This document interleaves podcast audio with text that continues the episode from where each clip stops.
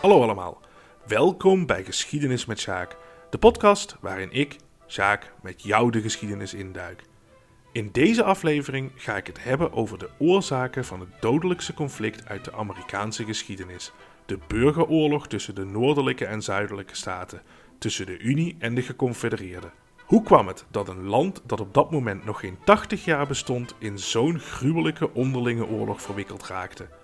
Om daarachter te komen zal ik het gaan hebben over de ontwikkeling van de Verenigde Staten na de onafhankelijkheid, de kwestie van de slavernij, de tegenstellingen tussen het noorden en het zuiden van de Verenigde Staten en de directe aanleiding van de oorlog. Maar voordat we zover zijn, laten we bij het begin beginnen. Op 3 september 1783 in Parijs. Goed, 3 september 1783 dus. In een eerdere aflevering, die over het ontstaan van de Verenigde Staten, is dit ongeveer het punt waarop ik ben gestopt. Want dit is namelijk het officiële einde van de onafhankelijkheidsoorlog. De Verenigde Staten hebben zich losgemaakt van Groot-Brittannië en zijn nu echt officieel een eigen land. Maar zoals gezegd in de inleiding, nauwelijks 80 jaar later dreigt de hele boel uit elkaar te vallen en is die eenheid uiteindelijk slechts ten koste van een gruwelijke onderlinge oorlog in stand gehouden. Nou, ik ga niet de hele tussenliggende periode behandelen, maar om de dieperliggende oorzaken van de burgeroorlog te begrijpen, is 1783 denk ik een goed startmoment. Nou, voordat we beginnen, eerst eens even een paar cijfertjes. De burgeroorlog die duurde van 1861 tot 1865 en die duurt, nou, een beetje afhankelijk van hoe je telt, ongeveer vier jaar. In totaal vielen er 700.000 doden en dat komt neer op 504 gesneuvelden per dag. En dat betekent ook dat 20% van de deelnemende soldaten en bijna 3% van de totale bevolking die de Verenigde Staten op dat moment telde, de oorlog niet overleefde. En dat betekent ook dat de burgeroorlog, zoals in de intro al gezegd, het dodelijkste conflict is in de geschiedenis van de Verenigde Staten. En daarmee wordt dan bedoeld de oorlog waarbij de meeste Amerikanen gestorven zijn. Even voor je beeld, in de Tweede Wereldoorlog zijn 420.000 Amerikanen gestorven. Dat is militairen en burgers bij elkaar opgeteld. Dat is natuurlijk nog steeds een ontzettend hoog aantal, maar ja, toch ook significant minder dan de burgeroorlog. Goed, hoe is dit alles nou ontstaan? Nou, de oorzaak voor de burgeroorlog kun je eigenlijk in twee delen opsplitsen. De directe aanleiding was het behouden van de Unie, dus hè, simpelweg het voorkomen dat er een splitsing kwam binnen de Verenigde Staten. Maar de achterliggende oorzaken die zaten hem in de verschillen tussen de noordelijke en de zuidelijke staten. Nou, daar waren er een heel aantal van, maar het heetste hangijzer hierin was, zoals de meesten wel zullen weten, de kwestie van de slavernij. Die slavernij, dat werd door sommigen ook wel het geboortedefect van de Verenigde Staten genoemd. En eerlijk is eerlijk, daar zit best iets in. Uh, even een stukje uit de Declaration of Independence, vertaald naar het Nederlands. Wij houden deze waarheden voor vanzelfsprekend dat alle mensen gelijk geschapen zijn, dat ze door hun schepper zijn begiftigd met zekere onvervreemdbare rechten, waaronder leven, vrijheid en het streven naar geluk. Dit klinkt natuurlijk allemaal super mooi, maar ja, iets als slavernij past natuurlijk absoluut niet bij deze woorden. Toch werd slavernij in de Verenigde Staten toegestaan. Waarom dat was, is eigenlijk nog steeds onduidelijk. Eh, mocht je er nou wat meer over willen weten, in de aflevering over het ontstaan van de Verenigde Staten ga ik hier wat dieper op in. De handel in tot slaafgemaakte werd in de Verenigde Staten trouwens al in 1808 verboden, maar dit gold dan alleen voor de internationale handel. En dat hield dus eigenlijk concreet in dat vanaf dat moment mochten geen tot slaafgemaakte meer uit Afrika gehaald worden, maar binnen de Verenigde Staten zelf was die handel wel nog gewoon toegestaan. En nou ja, hoe je het ook wendt of keert, de slavernij was in de Verenigde Staten gewoon enorm groot. In 1861, dus vlak voor het uitbreken van de burgeroorlog, woonden er ongeveer 32 miljoen mensen in de Verenigde Staten. En daarvan waren er bijna 4 miljoen tot slaafgemaakte. En dat komt dus neer op zo'n 12,5% van de bevolking. En vrijwel al deze tot slaafgemaakten die woonden in de zuidelijke staten. En hier hebben we dus eigenlijk al een heel belangrijk verschil te pakken tussen die noordelijke en zuidelijke staten. Ik kom hier zo nog eventjes uh, op terug, want er waren nog veel meer verschillen tussen die gebieden. In economisch opzicht bijvoorbeeld was het zo dat het zuiden veel agrarischer was dan het noorden, dat veel meer geïndustrialiseerd was. In de loop van de 19e eeuw was de industriële revolutie uiteraard ook in de Verenigde Staten begonnen. En dat ging in werkelijk volle vaart. Een goede indicator hiervan is de hoeveelheid spoorlijnen die aangelegd werden. Ehm, in 1850 lag er zo'n 14.000 kilometer rails in de Verenigde Staten. En tien jaar later was dit al toegenomen tot bijna 50.000. En tegelijkertijd urbaniseerden de Verenigde Staten heel erg snel. Chicago was in 1840 een dorpje met nog geen 5000 inwoners. Maar 20 jaar later was dit aantal meer dan vertwintigvoudigd tot 109.000. Fabrieken die sprongen overal als paddenstoelen uit de grond. Daar waren natuurlijk ook miljoenen arbeiders voor nodig. Maar dankzij de immigratie vanuit Europa en het hoge geboortecijfer waren die eigenlijk vrij goed te vinden. In 1800 telden de Verenigde Staten ongeveer 5 miljoen inwoners. 50 jaar later waren dit er al 23 miljoen. Met al deze ontwikkelingen groeide uiteraard ook de welvaart. Dit alles klinkt natuurlijk allemaal supermooi, maar er is hier wel één heel wezenlijk punt uh, wat benoemd moet worden. Want deze hele industrialisatie vond vrijwel alleen plaats in het noorden. Het zuiden bleef, hè, zoals hiervoor al gezegd, voornamelijk agrarisch. Even ter illustratie, uh, in het noorden werkte op een gegeven moment minder dan 40% van de werkende bevolking in de landbouw. In het zuiden lag dit percentage boven de 80%. En je krijgt eigenlijk vergelijkbare percentages als je kijkt naar de woonplaatsen van mensen. In het zuiden woonde 90% van de bevolking op het platteland. En in het noorden was dit maar een kwart van de bevolking. Nou, dat klassieke beeld van het zuiden is dat van de grote landhuizen met daarom enorme plantages waarop katoen werd verbouwd door enorme hoeveelheden tot slaafgemaakte. He, dat, dat is zeg maar het beeld zoals dat gecreëerd wordt in een film als uh, Gone with the Wind. Nou, deels klopt dit beeld overigens ook wel hoor. En daarmee bedoel ik dan dat 75% van alle katoen ter wereld werd geproduceerd in het zuiden van de Verenigde Staten. Maar daar houdt dit beeld dan ook wel zo'n beetje op. Want realiseer je goed, van de ongeveer 5,5 miljoen witte Amerikanen die in de zuidelijke staten woonden, waren er maar 48.000 die plantagehouder waren en die meer dan 20 tot slaafgemaakte bezaten. Slechts 3000 mensen in het zuiden bezaten meer dan 100 slaven en er waren maar 11 plantagehouders die er meer dan 500 hadden. Wat ik wil zeggen, het overgrote deel van de bevolking van de zuidelijke staten had helemaal geen tot slaafgemaakte. En een andere misvatting is dat in het hele zuiden katoen verbouwd werd. Kijk, dat klopt, op die grote plantages gebeurde dat inderdaad. Maar op de meeste plekken was de grond helemaal niet geschikt voor katoen. En dus verbouwden de meeste mensen mais. En dat was een gewas dat veel inspanning vereiste en eigenlijk maar heel weinig opleverde. De overgrote meerderheid van de bevolking in het zuiden waren kleine boeren die een klein stukje land hadden of die zelf gewoon ergens in loondienst uh, werkte. Nu moet wel gezegd worden, technisch gezien waren de mensen in het zuiden rijker per hoofd van de bevolking dan die in het noorden. Maar dat komt omdat hierbij ook de waarde van de tot slaafgemaakte werd meegeteld. Want ja, tot slaafgemaakte waren natuurlijk iemands bezit en die vertegenwoordigde dus ook een bepaalde waarde. Na schatting overigens was die totale waarde in 1860 ongeveer 4 miljard dollar. Dat klinkt nu misschien als niet zo heel veel, maar gecorrigeerd na die tijd heb je het er dan over uh, dat die waarde hoger was dan die van de complete Amerikaanse industrie in 1860. Maar goed, Wanneer je de waarde van die tot slaafgemaakte niet meer telde in de berekening, dan was het noorden veel rijker. Maar goed, ondanks dat die plantagehouders eigenlijk maar een heel klein deel van de bevolking uitmaakten, waren ze wel de elite. De absolute bovenste klasse die eigenlijk die hele zuidelijke maatschappij domineerde. Zij waren degene die het voor het zeggen hadden. En dat bleek bijvoorbeeld toen het congres van de Geconfedereerde Staten, hè, dus zeg maar het zuiden, in 1861 voor het eerst bij elkaar kwam. Want bijna de helft van die leden kwam uit de groep die meer dan 20 tot slaafgemaakte bezat. En er waren bijna geen leden in dat congres die helemaal geen slaven bezaten.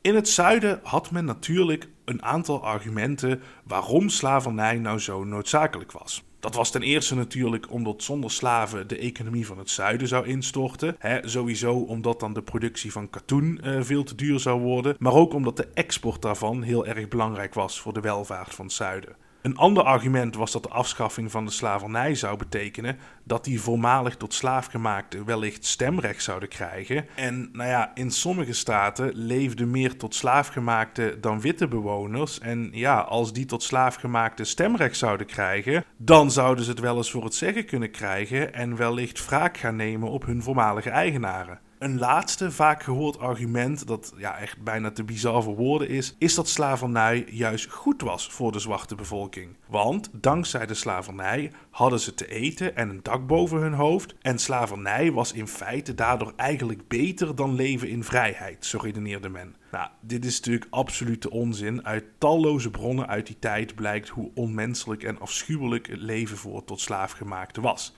Maar goed, Even terug naar die handel in katoen die ik net noemde. Want daarin schuilt nog een belangrijk verschil tussen Noord en Zuid. In beide gebieden had men namelijk heel andere ideeën over handel. Het zuiden was voor vrijhandel. Die staten importeerden heel erg veel uit andere landen en exporteerden ook veel, hè, met name dus katoen. Vooral Groot-Brittannië was een belangrijk klant voor het zuiden. Belasting op de import en export van goederen in de vorm van in- en uitvoerrechten was volgens het zuiden slecht voor deze handel, want dat kostte alleen maar geld. In het noorden echter, waar men dus veel industrie had, was men juist voor hoge importheffingen, want zo wilde men de eigen productie beschermen.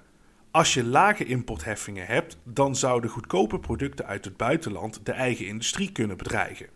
En bovenop dit alles kwam ook nog eens dat er binnen de Verenigde Staten al tientallen jaren een discussie bestond over de aard van het land. Want wat waren de Verenigde Staten nou eigenlijk? Was dat een bond van min of meer onafhankelijke staten die zichzelf bestuurden en alleen bijvoorbeeld in geval van oorlog met elkaar samenwerkten?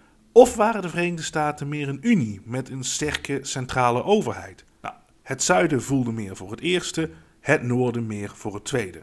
Nu is het wel goed om te weten dat dit een veel fundamentelere discussie was dan die op het eerste gezicht misschien lijkt. En een probleem dat eigenlijk al bestond sinds de onafhankelijkheid. Kijk, zoals in het begin gezegd, met het tekenen van die Vrede van Parijs waren de Verenigde Staten vanaf 1783 officieel een onafhankelijk land. Kleine anekdote tussendoor over dat hele vredesverdrag en die onderhandelingen. Daar is een uh, vrij bizar schilderij van gemaakt. De bedoeling was namelijk om de uh, onderhandelaars van de Verenigde Staten en die van Groot-Brittannië naast elkaar vast te leggen. Dat is ook deels gebeurd. De Amerikaanse delegatie die heeft uh, braaf geposeerd. Maar de Britten die hadden er bij nader inzien toch geen zin in om op deze manier hun nederlaag vast te leggen. En bovendien, een van de Britse onderhandelaars was volgens hemzelf nogal lelijk. En hij wilde dus niet geschilderd worden. Om een lang verhaal kort te maken, uiteindelijk is het een half schilderij geworden. Uh, dat hangt nu in een museum in Delaware. Maar uh, op de Instagram van deze uh, podcast kun je een foto ervan bekijken. Nou, dat even terzijde. maar dat die vrede er in 1783 was, betekende niet dat er geen problemen meer waren. En één daarvan zat hem in het verdrag zelf. Want niet alleen die 13 koloniën werden onafhankelijk, de Verenigde Staten kreeg er ook een enorme lap grond bij. Dat is door de Britten natuurlijk niet uit liefdadigheid gedaan, maar zij voorzagen dat ze veel zouden kunnen verdienen aan handel met het nieuwe land. En dus was Groot-Brittannië bij die vredesonderhandelingen echt heel erg toegefelijk tegenover de Amerikanen. Maar goed, een interessante vraag hierbij was natuurlijk: wat was nou eigenlijk de bedoeling met die nieuw verworven gebieden? Want dit waren geen staten zoals die 13 koloniën die in opstand waren gekomen. Nou, in de aflevering over het ontstaan van de Verenigde Staten heb ik al uitgelegd dat het zeker niet zo was dat die 13 koloniën zichzelf als één land beschouwden. er was heel veel onderlinge concurrentie. En na het tekenen van de vrede ging dat gewoon door. Een aantal van die oorspronkelijke 13 staten die eiste namelijk meteen een deel van de nieuw verworven gebieden op. Georgia bijvoorbeeld claimde een stuk land dat bijna net zo groot was als de staat zelf. En in het noorden ruzieden New York en New Hampshire over een ander gebied. Nou, uiteindelijk heeft men daar als compromis een nieuwe staat van gemaakt. Dat is de staat Vermont geworden. En hetzelfde heeft men gedaan met een claim van Virginia, waar uiteindelijk Kentucky uit ontstaan is. Maar nou ja, zoals je denk ik wel begrijpt uit deze voorbeelden, was het allemaal behoorlijk ingewikkeld. Na heel lang soebatten werden uiteindelijk afspraken gemaakt over die gebieden die geen officiële staat waren. In eerste instantie zouden deze bestuurd worden door de Unie, dus door de centrale overheid. Wanneer er meer dan 5000 stemgerechtigde mannen in een gebied wonen, dan mochten de inwoners van dat gebied zelf een wetgevend orgaan opstellen. Dan werd het gebied een territory. Het mocht zich dan echter nog geen staat noemen. Als de bevolking toenam tot 60.000 vrije inwoners, dan mocht een territory zich aanmelden voor toetreding tot de Verenigde Staten. Daarvoor moest dan wel het congres toestemming geven. En als die er eenmaal was, dan kreeg de staat ook zetels in de Senaat en het Huis van Afgevaardigden. Dat laatste was een heel erg belangrijke kwestie, dus ik kom daar zo nog even op terug. Onthoud dit voor nu even. Uh, deze regels die bestaan in principe trouwens nog steeds. Uh, Puerto Rico bijvoorbeeld is officieel een territory en geen staat. Het wil dat wel heel graag worden, maar ja, dit wordt vooralsnog geblokkeerd in het uh, Amerikaanse congres. Even tussendoor trouwens, na die vrede van 1783 was er wel meer onduidelijk. Want men had bijvoorbeeld eigenlijk nauwelijks een idee hoe die nieuwe gebieden eruit zagen. En daarmee bedoel ik, er bestonden maar een paar kaarten van die gebieden en die waren natuurlijk bepaald niet echt super accuraat. En dat leidde tot soms nogal bizarre situaties bij bijvoorbeeld het bepalen van de grenzen. Want afgesproken werd dat de noordgrens van de Verenigde Staten was een punt in een meer, het uh, Lake of the Woods heette dat. En vanaf dat punt zou naar het westen een denkbeeldige rechte lijn getrokken worden totdat de Mississippi bereikt was. En de Mississippi zou dan de westgrens van de Verenigde Staten vormen. Alleen, de Mississippi ligt daar helemaal niet. Pas 15 jaar later ontdekte men dat de Mississippi bijna 250 kilometer ten zuiden van het Lake of the Woods ontsprong. En dat betekende dus eigenlijk dat die afgesproken grenzen geografisch gezien gewoon onmogelijk waren. Nou, dit is allemaal opgelost zonder problemen hoor. Maar het is wel een uh, goede anekdote die, ja, die eigenlijk goed illustreert hoe weinig men op dat moment eigenlijk wist van de gebieden die de Verenigde Staten erbij kregen. Maar goed, een extra complicerende factor in dit alles was dat het grondgebied van de Verenigde Staten al vrij snel na de onafhankelijkheid nog eens verder uitbreidde. Want in 1803 kocht de Amerikaanse regering de Franse kolonie Louisiana over en dat voor de spotgoedkope prijs van omgerekend 7 dollar per vierkante kilometer. De Fransen die hadden dit gebied trouwens zelf twee jaar eerder van Spanje overgenomen, maar zij konden hier op dat moment eigenlijk heel weinig mee. Vanwege de Franse Revolutie was Frankrijk namelijk in oorlog met Engeland. En de Engelse marine die blokkeerde de oceaan simpelweg. En daar kwam ook nog eens bij dat dit hele gebied voor de Fransen helemaal niet te verdedigen was. wanneer de Engelsen zouden besluiten om het vanuit het noorden binnen te vallen. Vergeet niet, Canada was op dat moment nog gewoon Brits. En daar kwam nog bij dat Napoleon, hè, die het op dat moment in Frankrijk voor het zeggen had, het geld gewoon heel hard nodig had om zijn oorlogen te kunnen financieren. Maar goed, dat maakt op zich allemaal niet zo heel veel uit, want met die zogenaamde Louisiana Purchase werd het grondgebied van de Verenigde Staten nog eens een keertje verdubbeld.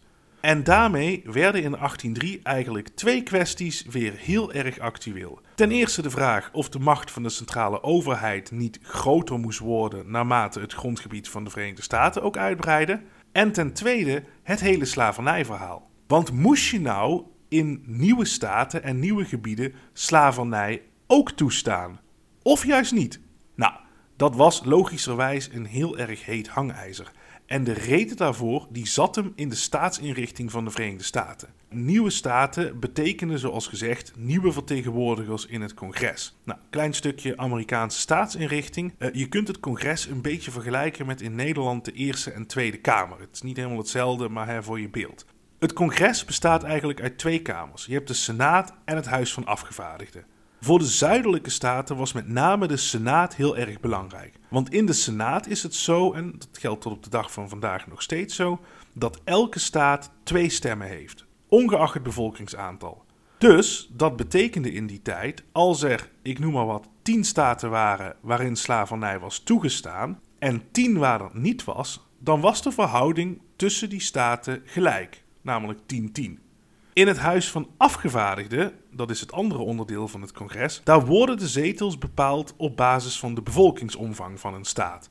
Nou, die was in het noorden veel groter, dus die noordelijke staten hadden in het Huis van Afgevaardigden een heel ruime meerderheid. Maar ja, nu stel je voor dat die nieuwe staten in de Senaat zouden gaan meestemmen met het noorden. Dan zou van die gelijke verhouding dus geen sprake meer zijn. En dat zou dus zeer in het nadeel van het zuiden kunnen zijn, want ja, misschien zou dan zomaar slavernij worden afgeschaft. En dus was het voor het zuiden ontzettend belangrijk dat slavernij werd toegestaan in die nieuwe staten. Nu is het overigens wel zo dat uh, wat betreft dat noorden is wel enige nuance pas wat betreft hun houding tegenover slavernij. En uh, daarmee bedoel ik, het is echt niet zo dat elke Noorderling per definitie tegen slavernij was. Uh, er waren ook velen die misschien wel vonden dat slavernij afgeschaft moest worden, maar dat het dan natuurlijk niet de bedoeling was dat die vrijgemaakte tot slaafgemaakte in de Verenigde Staten zouden blijven. Uh, die moesten dan maar terug naar Afrika of naar een ander land toe. En dat dit echt geen kleine groep was, dat blijkt bijvoorbeeld uit het Liberia-plan. Dat hield namelijk in dat de Verenigde Staten een stuk land in Afrika kochten en daar een staat stichten, speciaal voor vrijgemaakte slaven. Dat land noemden ze Liberia, hè, daar zit het Latijnse woord voor vrijheid uh, in. En dat land bestaat ook nog steeds en de connectie met de Verenigde Staten die is ook nog steeds heel erg zichtbaar. De hoofdstad bijvoorbeeld, dat is Monrovia, die is vernoemd naar de toenmalige Amerikaanse president Monroe. En de vlag van het land is in feite eigenlijk een kopie van de vlag van de Verenigde Staten. Nou, natuurlijk waren er ook mensen die zich actief inzetten voor de afschaffing van de slavernij en het vrijmaken van tot slaafgemaakten. En dit waren de abolitionisten. De radicaleren onder deze groep zagen het als hun taak om zoveel mogelijk tot slaafgemaakten te bevrijden, desnoods met geweld. Dit was gevaarlijk werk, want als je in het zuiden hierop betrapt werd, dan kreeg je automatisch de doodstraf. Maar goed, die hele uitbreiding van de Verenigde Staten en de slavernij, dat was dus een heel moeilijke kwestie. En een goed voorbeeld hiervan is het geval Missouri. Missouri wilde in 1820 staat worden en vroeg daarom toelating tot de Unie. Nou, de zuidelijke staten die gaven eigenlijk meteen al aan dat ze hier alleen toestemming voor zouden geven als slavernij zou worden toegestaan in Missouri. Het noorden ging hier uiteraard niet mee akkoord. Na lang overleg werd uiteindelijk een compromis gesloten, de zogenaamde Missouri Compromise. Missouri werd een slavenstaat, maar alle nieuwe staten die ten noorden van de 36e breedtegraad lagen, zouden dat niet worden. Op Insta vind je een kaartje dat die Missouri Compromise goed laat zien. Maar hiermee leek de kwestie definitief opgelost. Want op dat moment leek het niet aannemelijk dat de Verenigde Staten nog verder zou uitbreiden. Dat zou echter snel veranderen, want in 1846 raakten de Verenigde Staten in oorlog met Mexico en boekte daarbij een overweldigende overwinning. En na afloop nam het een groot deel van het Mexicaanse grondgebied ten noorden van de rivier de Rio Grande over. En dus begon de hele discussie weer van vooraf aan. Want in 1850 wilde een van die veroverde gebieden, California, ook staat worden. California was eigenlijk jarenlang een heel schaars bewoond gebied geweest, maar vanwege de Gold Rush van 1849 was het inwoneraantal geëxplodeerd. Probleem was nu dat California deels ten zuiden en deels ten noorden van die beruchte 36e breedtegraad lag. Moet dan slavernij toegestaan worden of juist niet? Opnieuw werd er na lang overleg een compromis gesloten. In California werd slavernij verboden, maar wanneer er nieuwe staten bij zouden komen die ten noorden van de 36e breedtegraad lagen, zou opnieuw gekeken worden of daar niet alsnog slavernij zou worden toegestaan. En daarnaast kwamen er ook nieuwe regels over ontsnapte tot slaafgemaakte. Voorheen was het namelijk zo dat gevluchte slaven in principe vrij waren zo gauw ze het noorden bereikten. Een nieuwe wet bepaalde nu echter dat noordelijke staten verplicht waren om vluchtelingen uit te leveren aan de staten waaruit ze ontsnapt waren. Dit leidde natuurlijk tot enorme verontwaardiging bij veel Noorderlingen, die nu het gevoel kregen dat ze gedwongen werden om de slavernij in stand te houden. En vanuit het zuiden was er weer veel kritiek op de houding van de Noorderlingen. Want ja, zei men daar, tot slaafgemaakten waren het bezit van hun eigenaar, of ze nou ontsnapt waren of niet. Hiermee was er dus een nieuw compromis tot stand gekomen en daarmee kwam dus de Missouri Compromise in principe te vervallen. En dat werd meteen problematisch toen enkele jaren later Kansas en Nebraska toegang wilden tot de Unie. Kansas en Nebraska lagen namelijk allebei ten noorden van die oude grens van de 36e breedtegraad. Maar ja, het nieuwe compromis bepaalde iets anders. Opnieuw ontstonden allerlei discussies en uiteindelijk werd besloten dat de inwoners van de nieuwe staten zelf mochten bepalen of slavernij was toegestaan. superleuk idee natuurlijk, maar in de praktijk leidde het ertoe dat duizenden mensen naar bijvoorbeeld Kansas gingen om daar illegaal voor of tegen het toestaan van slavernij te stemmen, met enorme chaos en vechtpartijen tot gevolg. Vlak hiervoor overigens was in Amerika een nieuwe politieke partij opgericht, de Republikeinse Partij, die zich tot doel stelde om de slavernij te bestrijden. Onthoud dit even, want dit wordt straks belangrijk. Nou, enkele jaren later zorgde het Amerikaanse Hoge Rechtshof voor nog meer olie op het vuur. Kleine toelichting even. Het Hoge Rechtshof in Amerika heeft tot taak om wetten en rechtszaken te toetsen aan de grondwet. En in die hoedanigheid hebben zij dus heel erg veel macht. De rechters die in dit hof zitten, die kunnen namelijk wetten afschaffen en zo precedenten scheppen die eigenlijk het hele land raken. Dat is heden ten dagen nog steeds zo. Hè. Denk bijvoorbeeld maar aan de uh, uitspraken die recentelijk door het Hoge Rechtshof zijn gedaan over het recht op abortus. Nou, in dat Hoge Rechtshof zitten negen rechters en die worden benoemd door de president en die benoeming is voor het leven. En wat een belangrijk punt hierbij is, dat is dat rechters in Amerika over het algemeen een heel uitgesproken politieke mening en politieke kleur hebben. In Nederland is dit in principe niet zo, maar in de Verenigde Staten weet iedereen hoe een bepaald rechter over allerlei uh, kwesties denkt. En dus maakt het enorm veel uit welke rechters in dat Hooggerechtshof zitten. Ook omdat presidenten natuurlijk graag rechters benoemen die vergelijkbare politieke ideeën hebben als zijzelf of hun achterban. Nou, dit even als achtergrond. Uh, in 1857 bestond dat Hooggerechtshof in meerderheid uit rechters met sympathieën voor het zuiden. En precies op dat moment moest dat hof uitspraak doen in de zaak Dred Scott. Dred Scott was een tot slaafgemaakte die door zijn eigenaar was meegenomen naar het noorden en daar enkele jaren gewoond had. Maar in het noorden gold natuurlijk geen slavernij. En dus vond Scott dat hij daarmee vrij man was. Hij spande een rechtszaak aan, nou, die duurde enkele jaren en die kwam dan steeds voor hogere rechters. En uiteindelijk kwam die terecht voor het Hoge Rechtshof. En dat Hooggerechtshof oordeelde in 1857 met 7 tegen 2 dat Scott als tot slaafgemaakte geen burger van de Verenigde Staten was en dat hij deze hele zaak dus nooit had mogen aanspannen. En daarnaast ging de hele theorie dat hij vrij was in het noorden niet op. Want zo zei het Hoge Rechtshof, Scott was bezit van zijn eigenaar en bezit kon je niet zomaar kwijtraken door simpelweg een grens over te steken. De woede in het noorden over deze uitspraak was enorm. En niet veel later verzuurden de verhoudingen nog verder. Een radicale abolitionist genaamd John Brown probeerde een slavenopstand te ontketenen door een wapenopslag van het Amerikaanse leger te overvallen en de wapens aan tot slaafgemaakten uit te delen. Dat mislukte, die Brown werd al heel snel gearresteerd en ter dood veroordeeld. Zijn terechte straf, zo vond men in het zuiden, maar in het noorden werd hij een martelaar.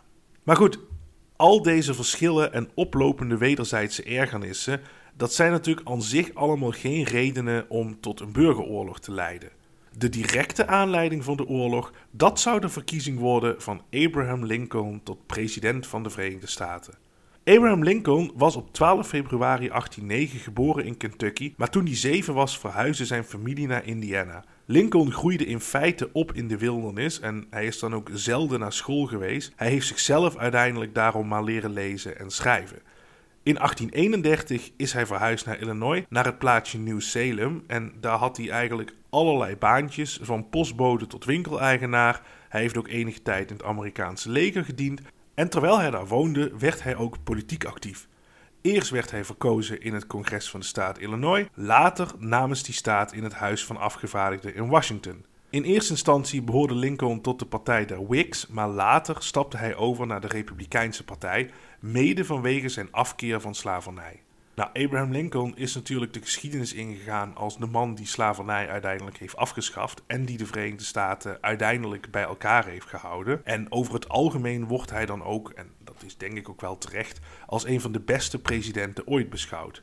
Toch is het ook goed om een en ander wel iets wat te nuanceren, want Lincoln was weliswaar een groot tegenstander van slavernij, maar hij vond wel dat zwarte mensen in principe ondergeschikt waren aan witte mensen. En hij vond dus ook dat zij niet per se dezelfde politieke rechten zouden moeten hebben. Juridisch gezien echter waren ze, vond hij, elkaars gelijken en daarom was slavernij verkeerd. Lincoln vond dus bijvoorbeeld hè, die uitspraak in de zaak Dred Scott vond hij schandelijk en in strijd met de grondwet van de Verenigde Staten. Los hiervan overigens vond Lincoln natuurlijk ook gewoon dat slavernij uit menselijk oogpunt moest worden afgeschaft. En ook goed om te weten, later zou Lincoln zijn mening over gelijkheid tussen witte en zwarte mensen wel herzien, gelukkig. Uiteindelijk werd Lincoln in 1860 de kandidaat voor de Republikeinse Partij in de presidentsverkiezingen en behaalde een duidelijke overwinning hierbij. In vrijwel alle noordelijke staten, inclusief Oregon en California, was Lincoln de winnaar. De uitslag van die verkiezingen komt overigens akelig dicht in de buurt bij hoe de uiteindelijke scheidslijnen van de burgeroorlog zouden gaan lopen, maar dat terzijde.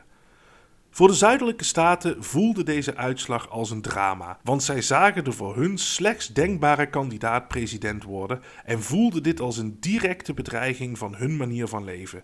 Dit was trouwens een volledig onterecht sentiment, want Lincoln was helemaal niet van plan op dat moment om slavernij af te schaffen in het zuiden. En sowieso heeft hij dat pas na meer dan twee jaar oorlog gedaan en de redenen daarvoor die waren voor een belangrijk deel militair van aard. Maar goed, in het zuiden wist men het zeker.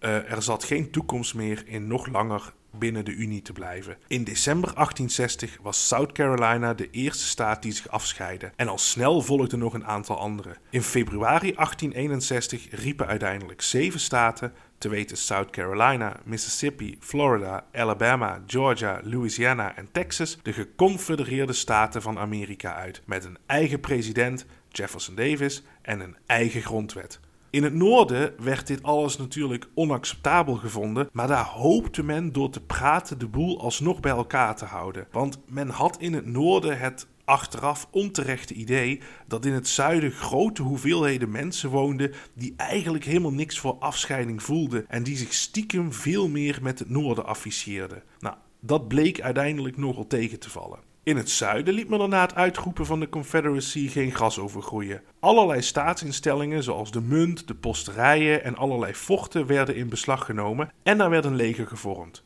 Nou, uiteindelijk zou de hele boel tot uitbarsting komen rondom Fort Sumter. Dat was een op dat moment nog in aanbouw zijn fort dat gelegen was uh, voor de kust van Charleston. Dat was de grootste stad van South Carolina. De garnizoenen van allerlei andere forten die hadden zich al lang ofwel overgegeven ofwel loyaal verklaard aan het zuiden, maar de commandant van Fort Sumter die weigerde dit.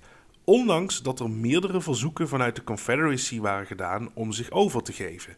En dus dreigde deze situatie al snel te escaleren. Lincoln ondertussen die twijfelde wat hij nou moest doen met deze hele situatie. Hij hoopte enerzijds nog steeds een conflict te voorkomen en dus moest absoluut vermeden worden dat de soldaten in het fort zouden gaan schieten op zuidelijke soldaten, ook omdat anders het noorden als de agressor gezien zou worden. En Lincoln keek ondertussen ook naar het grotere plaatje, want een daad van noordelijke agressie zou andere, op dat moment nog twijfelende staten wellicht in de handen van de Confederacy drijven. Maar ja, Tegelijkertijd kon Lincoln ook niet zomaar als een maklammetje het fort opgeven, want dat accepteerde de publieke opinie in het noorden natuurlijk niet. Dat hele garnizoen in dat fort trouwens, dat was totaal niet op gevechtsterkte en dat had weinig voorraden. Een eventuele aanval zouden ze dus waarschijnlijk überhaupt niet kunnen weerstaan. En dus kwam Lincoln uiteindelijk met een eigenlijk heel ingenieus plan.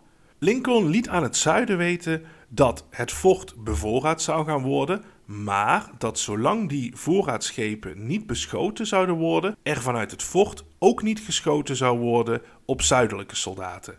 De regering van de Confederacy heeft deze boodschap ontvangen en daar had men natuurlijk ook wel door wat het dilemma van Lincoln was. Maar punt was, zij zaten met hun eigen probleem. Want vanuit Fort Sumter kon Charleston, de hoofdstad dus van South Carolina, gebombardeerd worden. En zolang het niet in zuidelijke handen was, vormde dat fort dus een bedreiging. En los daarvan vond men, Fort Sumter behoorde gewoon bij het zuiden en diende dus te worden afgestaan. Uiteindelijk gaf Jefferson Davis, de president van de Geconfedereerde Staten, dan ook opdracht om het fort te gaan beschieten.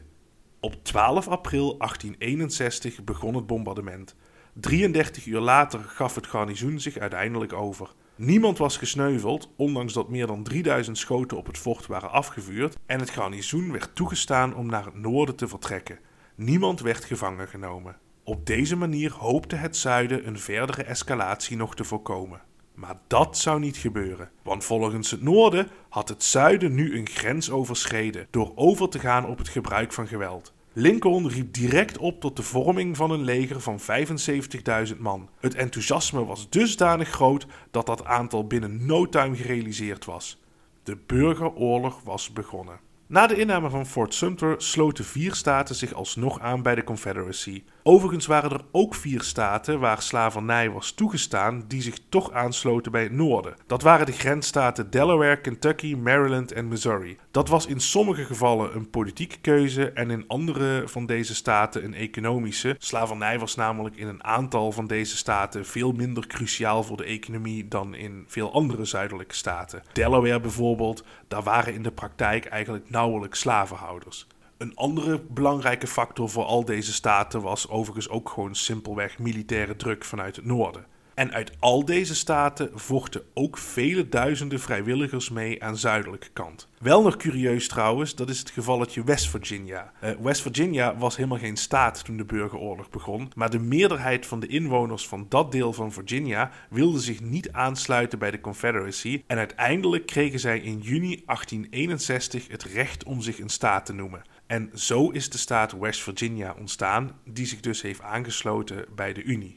Nou, wat betreft de oorlog zelf, uh, de verwachting was dat het noorden gemakkelijk zou gaan winnen. 90 dagen, zo werd gezegd. En die inschatting was ook eigenlijk helemaal niet zo gek. Want het noorden was in bijna alle denkbare opzichten in het voordeel. Het had meer dan twee keer zoveel inwoners en dus veel meer potentiële soldaten. Het was veel meer geïndustrialiseerd en beschikte in tegenstelling tot het zuiden over een vloot.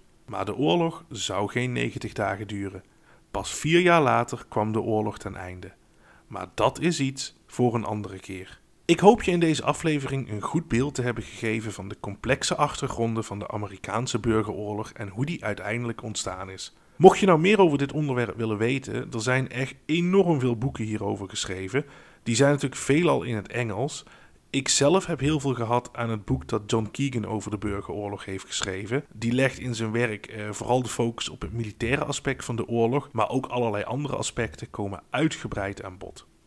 Goed, en hiermee zijn we aan het eind gekomen van deze aflevering. Heel veel dank voor het luisteren en vond je dit een leuke aflevering? Vergeet je dan niet te abonneren. Mocht je vragen of opmerkingen hebben of heb je een suggestie voor een onderwerp, dan kun je een mailtje sturen naar geschiedenismetsjaak@outlook.com. Daarnaast kun je geschiedenis met Sjaak ook volgen op Insta en Facebook en me eventueel via die weg een DM of een bericht sturen. Voor nu nogmaals heel veel dank voor het luisteren en tot een volgende keer.